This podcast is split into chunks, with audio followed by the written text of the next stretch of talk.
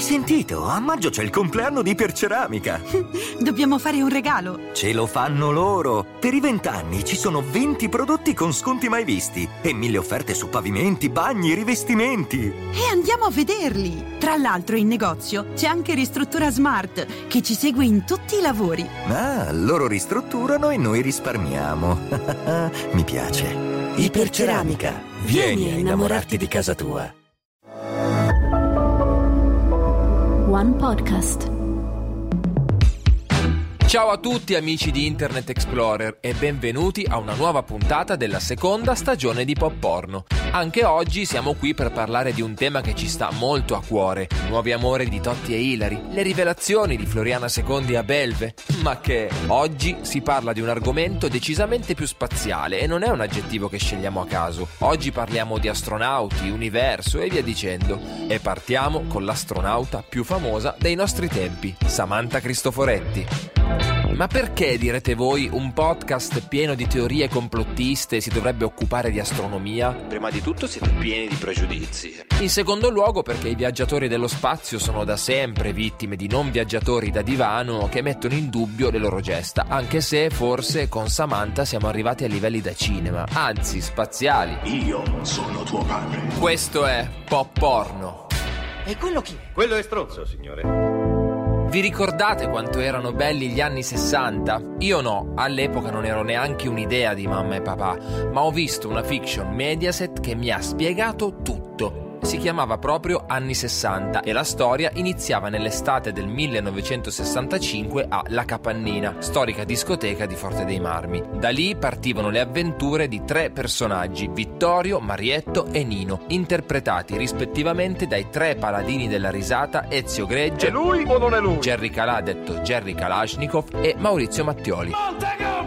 Insomma, un bel trattato su quegli anni fatti di minigonne, twist e cugini di campagna, che decine di anni dopo sarebbero finiti a Sanremo. Ma non solo, perché gli anni 60 sono stati un'epoca di grandi cambiamenti sociopolitici, economici, culturali, con una serie di avvenimenti che hanno cambiato il corso della storia, tipo l'allunaggio. Per la prima volta, il 20 luglio 1969, l'uomo metteva piede sulla Luna. La missione Apollo 11 portò infatti gli astronauti statunitensi Neil Armstrong, da non confondersi con Lewis, Lance o Billy Joe, Buzz Aldrin e Michael Collins sul satellite, facendo diventare Armstrong il primo uomo a toccare il suolo lunare.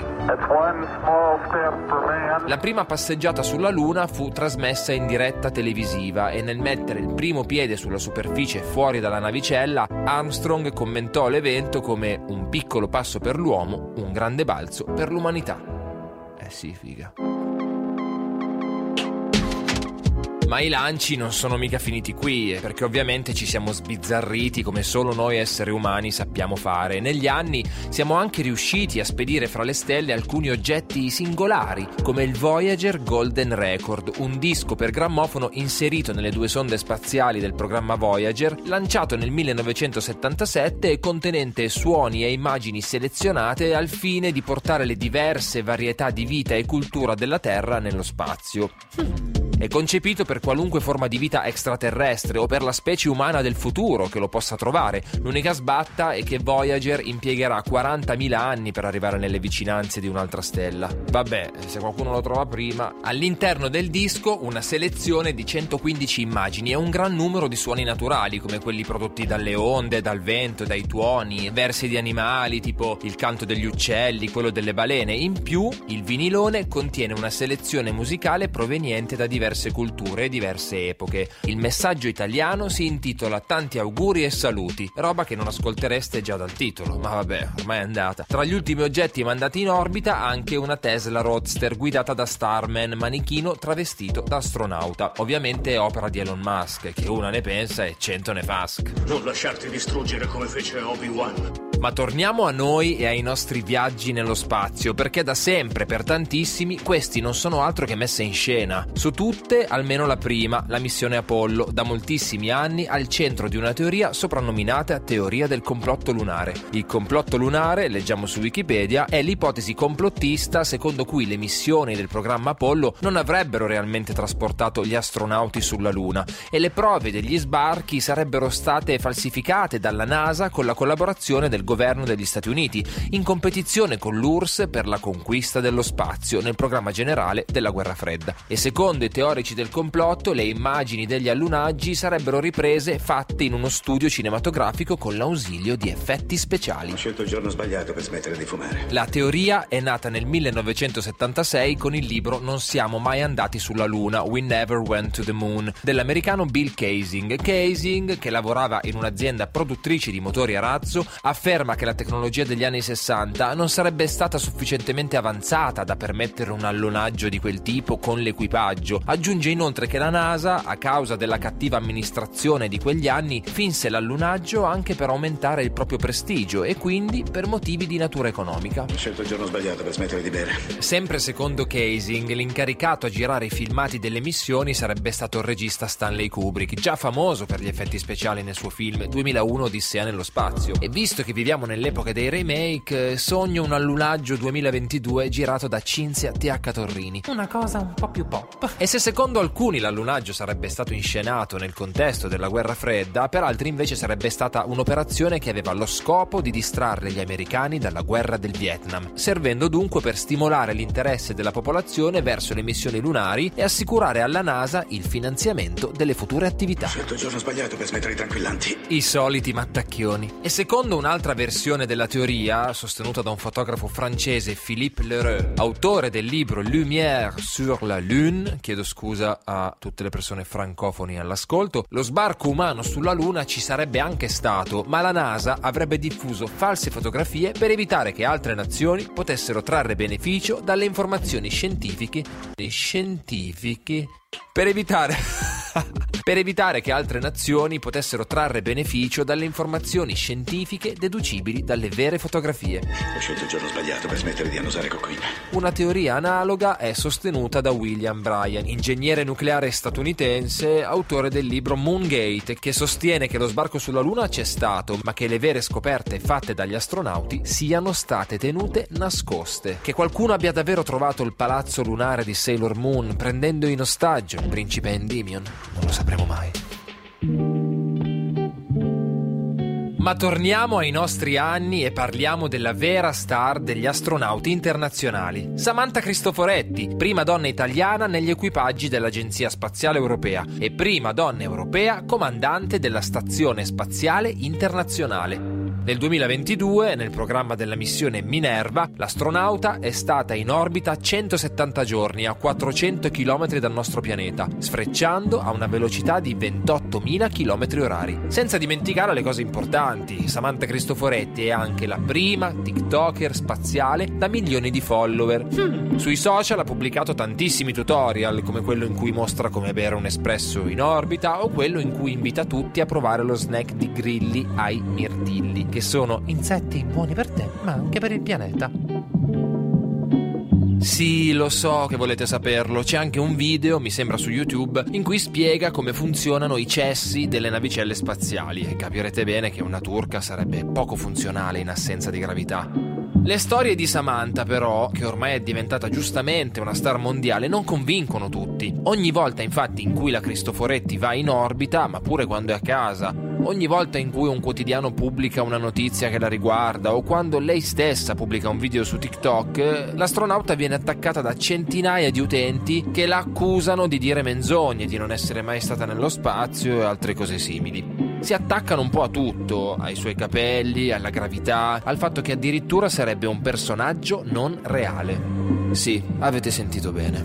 Ma andiamo con ordine. Lo scorso ottobre, infatti, al termine della sua esperienza sulla Stazione Spaziale Internazionale, l'astronauta è stata recuperata da una capsula a seguito dell'ammaraggio. Secondo i più maliziosi, però, qualcosa sembra non tornare. In un video pubblicato da tutti i media si vede Samantha che viene estratta dalla capsula. In pratica c'è un uomo che l'aiuta a uscire. Il dettaglio che non è sfuggito ai più bisognosi d'affetto sono però delle mani che la spingono dall'interno della navicella. E E come poteva esserci qualcuno lì dentro se la capsula era appena stata recuperata dalle acque? La questione che si pongono in molti quindi è chi è il personaggio misterioso che spinge Samantha Cristoforetti fuori dalla capsula spaziale? Il quotidiano Open ha ricostruito la vicenda aiutandoci a capire meglio. Innanzitutto bisognerebbe guardare il filmato integrale, eh, ma si sa che un po' sbatti vederlo tutto. Noi generazione TikTok guardiamo 15 secondi e basta. Nel video prodotto dalla NASA, che dura un'ora, si ha anche il punto di vista dell'interno e si vede chiaramente che quando l'abitacolo viene aperto dagli operatori, qualcuno entra mentre gli astronauti sono ancora immobili e coperti dalle tute spaziali. E vediamo che quest'uomo ha proprio il compito di aiutare i due a uscire. Fine del mistero, direte voi. E invece no, perché la cosa si fa molto più interessante. Siamo proprio sicuri che Samantha Cristoforetti esista davvero?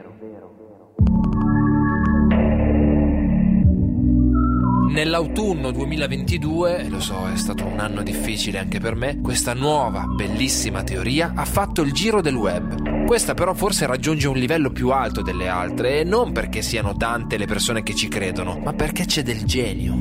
Già, perché la simpatica donna che vediamo farci ciao dallo spazio sarebbe in realtà un personaggio interpretato da diverse attrici. Il tutto parte dal commento di una nota esponente della comunità scientifica di Facebook. Samantha Cristoforetti non esiste, è un personaggio inventato e lo interpretano diverse attrici. C'è quella con lo spazio tra i denti e il naso diverso, c'è quella che ha la fossetta sul mento, quella che non ha più la fossetta ma un'attaccatura di capelli diversa. Insomma, puoi vedere da te le varie Samanthe. Ok. La nostra esperta di riconoscimento facciale ha poi continuato allegando una foto in cui ha scritto: In questo collage sono tre persone diverse e lo dice qualsiasi programma di biometrica voi utilizziate. D'altronde, chi è che non utilizza un programma di biometrica? Io non riesco a uscire senza, non posso stare senza la mia disciplina che studia le grandezze biofisiche allo scopo di identificarne i meccanismi di funzionamento, di misurarne il valore e di indurre un comportamento desiderato in specifici sistemi tecnologici. Benvenuti nell'angolo igienico igiene della Stazione Spaziale Internazionale. Vado proprio a fare un giro lì per riempire questa busta e ci vediamo tra un minuto. Comunque di Samantha criticano tutto, dai capelli a praticamente ogni cosa che fa. Perché? Perché rappresenterebbe tutto quello che molti complottisti, e su tutti chi crede che la Terra sia piatta, sostengono, ovvero che per nasconderci le verità sull'universo lei sia parte di una grande messa in scena che ha come scopo quello di farci stare belli e buoni come Jim Carrey in The Truman Show. Truman non si può andare lì! E questo è il massimo che fare! Facendo un giretto sui gruppi Telegram giusti, abbiamo trovato un elenchino niente male di motivazioni che renderebbero l'operazione Cristoforetti un fake. Ora, ognuno ha un'opinione un po' diversa, per alcuni non esiste, per altri esiste. Sì, ma sono cose complicate. Per tantissimi, però, le sue spedizioni nello spazio sarebbero appunto solo una messa in scena. Vi leggiamo ora uno dei post più esaustivi a riguardo, quello che ci spiega la lezione di Samantha dallo spazio, ovvero come seppellire di merda il lavoro di una professionista affermata in un mezzo pomeriggio di sole. Il post inizia così. La lezione che Samantha Cristoforetti ci insegna dallo spazio è che beve la sua urina riciclata, vabbè, non è mica la prima, mangia polvere di insetti, ha una mega connessione internet, la usa per fare i TikTok. C'è spazio per peluche, palle, giochi e bambole. Non c'è però lo spazio per una telecamera messa al contrario che inquadra l'unico dei quattro lati non mostrati. Là. Nello spazio non ci si lava, per molti, neanche sulla Terra. La Stazione Spaziale Internazionale ha riserve di acqua per oltre un anno e per oltre 10 persone. Non si fanno foto col cellulare dai finestrini, solo foto esterne col fisheye. La luna non esiste. Giorno e notte l'illuminazione è sempre la stessa. La gravità agisce sulla radice dei capelli, ma non sulle punte, che tremano normalmente al movimento. In sei mesi non le è interessato fare un saluto ai figli o al marito. Le tute spaziali hanno una sagoma quando stanno in cielo e una quando atterrano. Sulla stazione spaziale internazionale i russi vanno bene. Beh, non so come siano arrivati a queste conclusioni, ma se pensate di fargliela all'autore del post, beh, vi sbagliate di grosso. Non ce la raccontano giusta. non vogliono farci vedere com'è realmente lo spazio e sapete perché? Perché neanche lo spazio esiste. Per un buon numero di persone, infatti, nessuna delle missioni spaziali come Apollo 9, 11 o la Crew Dragon si sarebbe realmente verificata e non si tratta quindi della solita teoria cospirativa per cui gli sbarchi sulla Luna sono stati falsificati dalla NASA e girati da Kubrick, ma di una cosa ancora più ampia. E per seguire tutte le avventure dei nostri amici in spazio si può cercare online l'hashtag SpaceIsFake. Ci sono video su YouTube, Twitter, TikTok, basta cercare un attimo, ogni social ha i suoi. Hanno costruito una menzogna. Se non mi dite che succede, io vi denuncio! Alla base della teoria Space is Fake ci sono dei fondamentali che ci spiega il sito Reccom Mag. Leggiamo: Per molti si tratta della logica estensione dell'ipotesi della Terra piatta. L'idea cioè che il nostro pianeta non abbia la forma di un geoide, geoide, ma sarebbe in realtà una grande pianura circolare interrotta da alcune montagne e delimitata da un alto cerchio di ghiacci. Tutte le regioni bagnate dal Po. I sostenitori di questa teoria sospettano quindi che la civiltà umana sia in realtà all'interno di un sistema chiuso simile al Truman Show, riferendosi quindi al famoso film del 1998 con protagonista Jim Carrey. Che bel film, fa ridere ma anche riflettere. Sì, ma come si spiega quello che vediamo in cielo? Una fazione ritiene che lo spazio sia semplicemente uno spettacolo di luci artificiali proiettato sopra la nostra piatta, infinita pianura di terra e di mare. Chissà che bollette. Ciò su cui tutti concordano è che la geometria standard, la geofisica e persino la gravità della Terra, come ci vengono raccontate, siano solo bugie. E a pensarlo sono in più di quelli che crediate. Un rapporto Censis del 2021 dice che addirittura il 5,8 degli italiani pensa che la Terra sia piatta comunque ha i suoi dubbi. Ho paura a fare il conto su scala mondiale, forse non sono in grado. Comunque, ci sono anche diverse persone famose che si sono esposte a riguardo. Ve la ricordate? Tila Tequila? Forse solo gli appassionati di cinema, letteratura e musei. Statunitense di origine vietnamita, la cantante showgirl è stata protagonista di alcuni reality show davvero incredibili, tipo A Shot at Love with Tila Tequila. Nel programma, Tila, che si era sempre dichiarata bisessuale per poi dichiarare anni dopo che si trattasse solo di una finzione lavorativa, trascorreva 10 settimane nella sua reggia con 16 ragazzi etero e 16 ragazze lesbiche, andando così alla ricerca del suo partner ideale attraverso prove e competizioni mischiate a scene di sesso softcore con espliciti scambi di effusioni. Ah, bei tempi quelli. Ma la nostra Tila, oltre alla ricerca del partner, sarebbe anche appassionata di terrapiattismo, a giudicare almeno da un tweet apparso sul suo profilo. Parlando della sua convinzione quindi che la Terra sia piatta, ha scritto Smetterò di parlare di terra piatta se qualcuno mi potrà mandare una dannata foto dell'orizzonte con una curvatura. E mandatele sta foto. Ma c'è pure Father John Misty, cantautore americano che amo molto, volevo dirlo anche se è un'informazione di cui giustamente non vi frega un cazzo. Dopo aver vinto un Grammy nel 2018, Josh Tillman, questo il suo nome, ha fatto uno speech un po' particolare. Ovviamente non era presente fisicamente alla cerimonia, ma nel video di ringraziamento dice: Beh, grazie, non ho molto tempo, ma cazzo, voglio solo dire Fuck Society. E fin qui mica è il primo che lo dice, se non fosse che ha aggiunto poco dopo. Voglio dire che questo governo è un'organizzazione criminale, flatearth.com. Per favore, andate a vedere. Io ci sono andato, il sito non funziona più, sto un po' sulle spine. Vi parlo del nostro avamposto umano nello spazio. Oggi sono nella nostra palestra spaziale. Possiamo per esempio fare gli squat.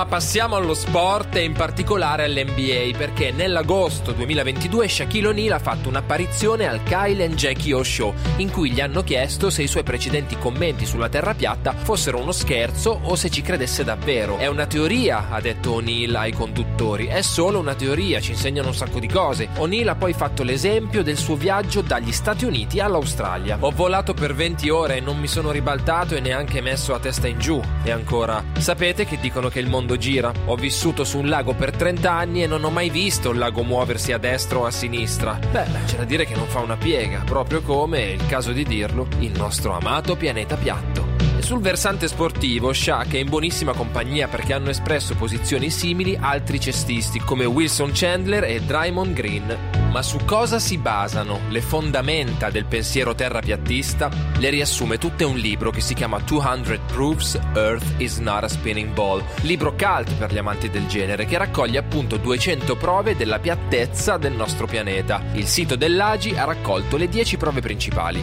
1. L'orizzonte appare sempre perfettamente piatto per 360 gradi attorno all'osservatore, a prescindere dall'altitudine. Tutti i filmati fatti da razzi, aerei e droni mostrano un orizzonte completamente piatto ad oltre 32 km d'altezza, che sarebbe la distanza oltre la quale dovrebbe palesarsi la curvatura della Terra. Come si spiega quindi che con un binocolo è possibile scorgere oggetti ben più distanti? 2.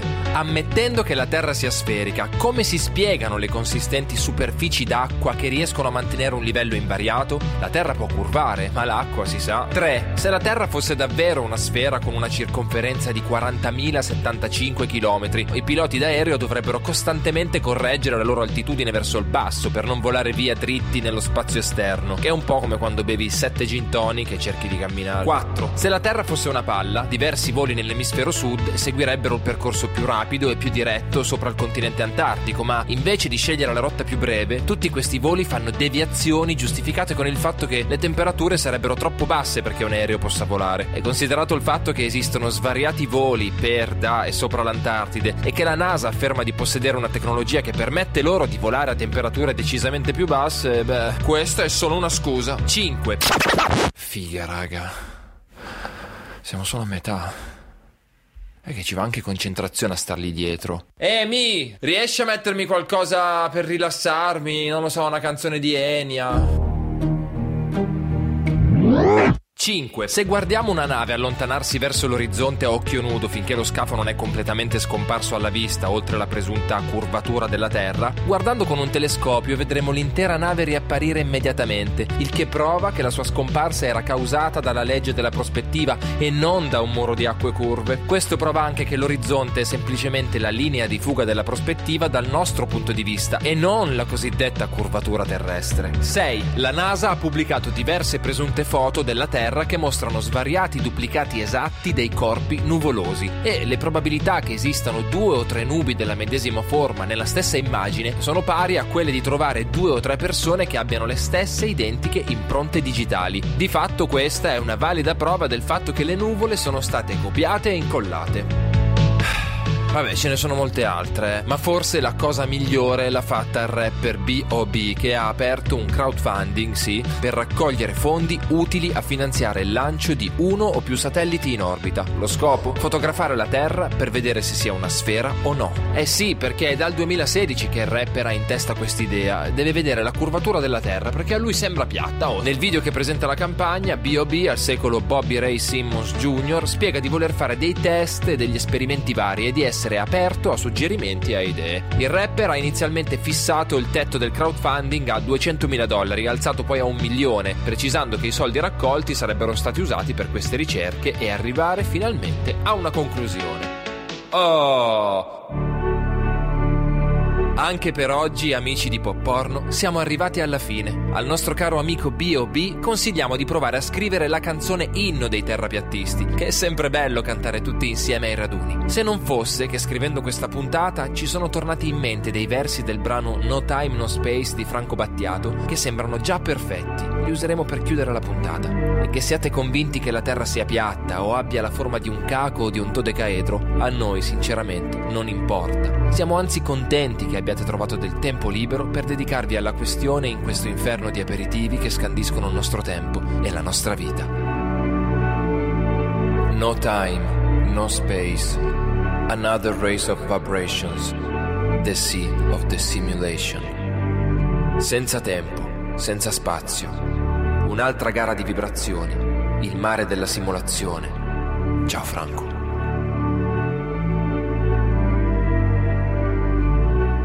Pop Porno è un podcast scritto da me, Filippo Ferrari, con Emiliardo. Montaggio Emiliardo. Musiche originali Tiziano Stfu. Supervisione tecnica Gabriele Rosi. Responsabile della produzione Danny Stucchi. Una produzione One Podcast.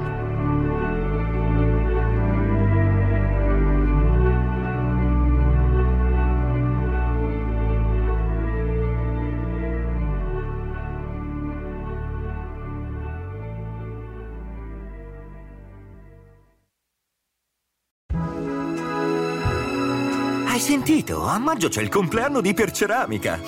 Dobbiamo fare un regalo. Ce lo fanno loro. Per i vent'anni ci sono 20 prodotti con sconti mai visti e mille offerte su pavimenti, bagni, rivestimenti. E andiamo a vederli. Tra l'altro in negozio c'è anche Ristruttura Smart che ci segue in tutti i lavori. Ah, loro ristrutturano e noi risparmiamo. Mi piace. Iperceramica. Vieni a innamorarti di casa tua.